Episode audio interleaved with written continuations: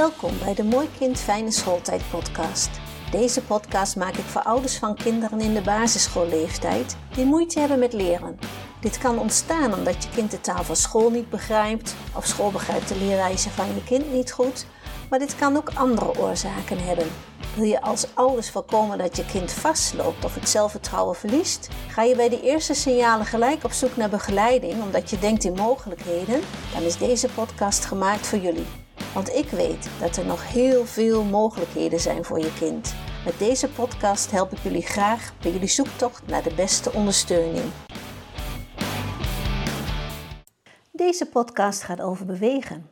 Met als vraag: bewegen, hoe belangrijk is dat nou eigenlijk? Nou, ik val maar gelijk met de deur in huis. Dit is enorm belangrijk. Voor alle aspecten die te maken hebben met de ontwikkeling van het lichaam en het brein. En ik begin deze keer bij de hersenen. En wie heeft hier alle kennis over en kan hier veel over vertellen? Dat is professor Erik Scherder. Erik Scherder is een Nederlandse hoogleraar neuropsychologie die verbonden is aan de Vrije Universiteit van Amsterdam. Daarnaast is hij als hoogleraar bewegingswetenschappen verbonden aan de Rijksuniversiteit van Groningen. Bewegingsprofessor noemen ze Erik Scherder wel. Hij vindt dat kinderen op scholen meer in beweging moeten komen. En de minister van Oplossingen, Nienke Meijer, aangesteld en verkozen door het radioprogramma Spraakmakers van de NPO 1, is door Erik Scherder geïnspireerd en wil dit voor alle scholen in Nederland realiseren. Goed nieuws dus. Zij zegt dus: kinderen zitten een groot deel van de dag stil en dat heeft veel fysieke en mentale gezondheidsnadelen. Dit is het eerste project van Nienke Meijer, de minister van Oplossingen. De ambitie en het plan van de minister van Oplossingen is dat ieder kind op school drie minuten per half uur of per uur even gaat bewegen. Dus dat er bijvoorbeeld door de kinderen even van de stoel af wordt gegaan en ze gaan dan de tafel van vijf met een balletje al overgooiend oefenen met elkaar. Eigenlijk zouden kinderen elk half uur drie minuten moeten bewegen om zo fysiek, maar ook mentaal-emotioneel weerbaar te worden. Nienke is door spraakmakers verkozen tot minister van Oplossingen en omarmt deze uitspraak van hoogleraar Scherder. Gezonde kinderen zijn de basis van een gezonde samenleving. Al dus Nienke Meijer. Samen met spraakmakers is de ambitie om dit op alle basisscholen voor elkaar te krijgen. Als oplossingminister sprak Nienke met scholen in Amsterdam, Arnhem en Eindhoven om te kijken hoe het er nu voor staat en waar de knelpunten liggen om dit te realiseren. Aan motivatie geen gebrek, ontdekte zij. Toch zien docenten en schoolleiders ook praktische problemen voor de uitvoering. Leraren willen wel meer bewegen tijdens de les, maar zeggen er geen tijd voor te hebben door het volle programma en het lerarentekort. Ook vragen ze zich af hoe ze de klas weer rustig krijgen als ze ieder half uur of ieder uur een fysieke activiteit moeten doen. Schoolleiders zijn benieuwd waar ze het geld en de voorzieningen vandaan halen. Er is niet direct een panklare oplossing voor dit probleem, maar via drie stappen wil Nienke dit project realiseren. Ten eerste door scholen met initiatieven aan elkaar te verbinden.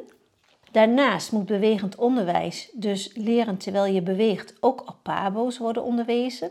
En tot slot moet er worden gekeken naar beschikbaarheid van geld bij het ministerie van Onderwijs, Cultuur en Wetenschap en bij het ministerie van Volksgezondheid, Welzijn en Sport en bij de gemeenten ter ondersteuning van dit project. Erik Scherder weet natuurlijk heel erg veel over bewegen in de hersenen. Als we kinderen laten bewegen, dan is dit goed voor alle verbindingen die in de hersenen tot stand horen te komen. En dit is bij kinderen nog volop in ontwikkeling. In de hersenen zit een groot wit gedeelte, een soort witte stof. Deze witte stof heeft doorbloeding nodig. Nou, als je beweegt, is de hele doorbloeding in je lichaam beter en dus ook in je hersenen. En dus ook bij deze witte stof. Erik Scherder heeft daar een boek over geschreven en deze heet Laat je hersenen niet zitten. Dan gaat dit nog overbewegen in de klas. Dat is makkelijker te realiseren en een goed begin van minder zitten. Ik weet niet hoe dit bij jullie zit, maar ik kan zelf ook niet uren achter elkaar zitten en me concentreren.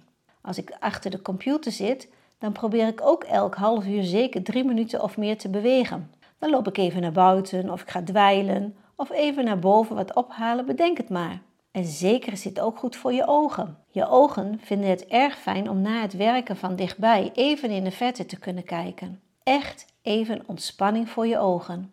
Ik stel me dan ook voor dat als de kinderen naar buiten gaan om te spelen of te sporten, dat natuurlijk buiten zijn sowieso gezond is, maar dat een kind dan ook met die ruimte moet kunnen omgaan. Als je in een gymzaal komt, dan zie je soms dat een kind dit heel spannend vindt. In een grote ruimte is je eigen positie natuurlijk anders.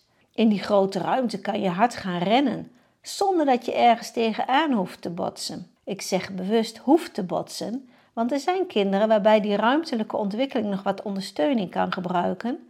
En die kunnen dan door verschillende redenen wel overal tegenaan botsen. Observeer zo'n kind goed en kijk waar dit vandaan komt. Dit kan de motoriek zijn, maar ook de ogen kunnen hier parten spelen.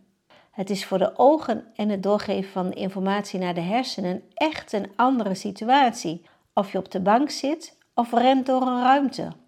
Soms kan een kind ook niet goed inschatten. Je moet voor bewegen in de ruimte ook aan allerlei eisen voldoen. Wanneer moet je gaan remmen als je een muur of klasgenootje tegenkomt? Hoe snel moeten je hersenen reageren als je een bal probeert te ontwijken of wanneer je deze wil vangen? Allemaal vraagstukken waar je zittend totaal geen last van hebt.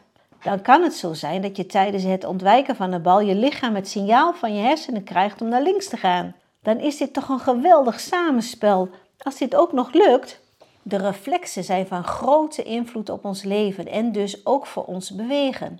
Het lichaam van een baby heeft zeven basisfuncties nodig. Elke primaire reflex vervult één van die zeven functies, namelijk gevoeligheid, dus gevoelig zijn voor invloeden of prikkels. Het is belangrijk om prikkels op te merken, want zonder dat kunnen we niet goed reageren op onze omgeving of op ons lichaam. Als ik mijn hand boven het vuur hou en ik merk niks van de hitte, dan heeft het geen enkele reden om mijn hand terug te trekken. En dan verbrand ik die dus. Reactievermogen. Kunnen reageren op prikkels, dus actie ondernemen. Eten, jezelf kunnen voeden. Differentiatie, links en rechts. Verschil kunnen maken tussen links en rechts in de ruimte, maar ook in je lichaam en je hersenen. En je evenwicht daarin kunnen bewaren. Prikkeloverdracht in het groeiende lichaam kunnen communiceren tussen de boven- en de onderkant van het lichaam via de ruggengraat. Veilig kunnen groeien, je veilig kunnen ontwikkelen. En differentiatie voor- en achterkant. Onderscheid kunnen maken tussen voor- en achterkant in het lichaam en in de ruimte tijdens rust en beweging. Het nut dus van deze primaire reflexen is vooral dat ze informatie geven en verwerken over beweging aan je lichaam in contact met die buitenwereld. Dus wat ik al vertelde, als je gaat rennen of fietsen, dan vraagt dit een andere reactie van je hersenen naar je lichaam toe. Deze informatie die nodig is om dit te kunnen uitvoeren, wordt dan gegeven en verwerkt door die primitieve reflexen. Je houding is ook belangrijk bij het bewegen. Houding wordt gedefinieerd als de reflexmatige aanpassing aan de zwaartekracht en aan de omgeving waarin een persoon zich bevindt. Onze houding wordt dus bepaald door reflexmatige handelingen. Deze vloeien voort uit integratie van verschillende zintuigelijke stimuli. Je kan je voorstellen dat als je gaat rennen, dat je gezichtsvermogen een rol speelt. Hierdoor kan je alle obstakels zien waar je rekening mee moet houden. Je motorische reacties zijn erg belangrijk. Op het laatste moment iets aanzien komen en ontwijken is belangrijk, maar het moet natuurlijk wel goed aangestuurd worden. En het evenwichtsorgaan is er ook bij betrokken. Het evenwichtsorgaan is een dynamisch proces dat eigenlijk de wisselwerking tussen de zwaartekracht in combinatie met de kracht van de skeletspieren laat zien. Bij het evenwicht hebben we een samenwerking tussen proprioceptie, het evenwichtsorgaan en het gezichtsvermogen, gecoördineerd door de kleine hersenen. Nou, nou. Houding en evenwicht vormen de, samen de basis voor motorische activiteiten, die weer belangrijk zijn voor alle lichamelijke aspecten van leren. Zouden deze reflexen allemaal niet op juiste ontwikkelingsniveau werken, dan moet het kind bewust aandacht schenken aan het aanpassen en handhaven van zijn houding. En dat gaat echt ten koste van de aandacht voor andere cognitieve taken. Dus als jullie mij vragen of bewegen belangrijk is en of het meer gedaan moet worden, Dan weten jullie na dit allemaal gehoord hebben het antwoord wel. Het zou dan ook mooi zijn als er op de bewegingen gelet wordt.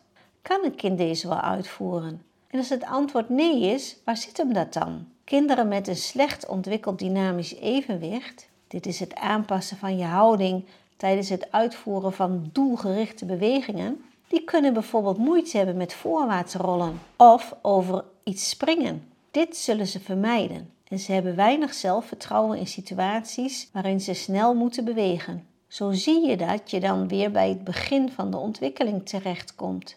De reflexen. Ik ga steeds meer inzien dat deze echt heel belangrijk zijn.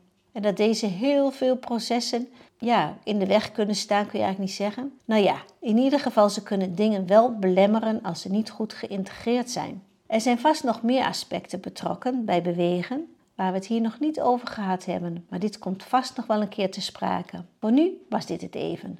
Tot de volgende keer. Bedankt voor het luisteren naar deze podcast. Wil je meer Mooi Kind Fijne Schooltijd podcasts beluisteren? Abonneer je dan op deze podcast. Luister je via Spotify? Klik dan op volgen en op het belletje. Dan krijg je een bericht als de volgende podcast er is. Vertel ook anderen over deze podcast. Heb je aanvullingen, ideeën of tips? Dan hoor ik dit graag. Je kan met me in contact komen via Instagram of LinkedIn. Een mail sturen kan ook. Stuur deze dan naar info.eigenleerweg.nl En natuurlijk mag je ook een review achterlaten. Heel graag tot de volgende aflevering.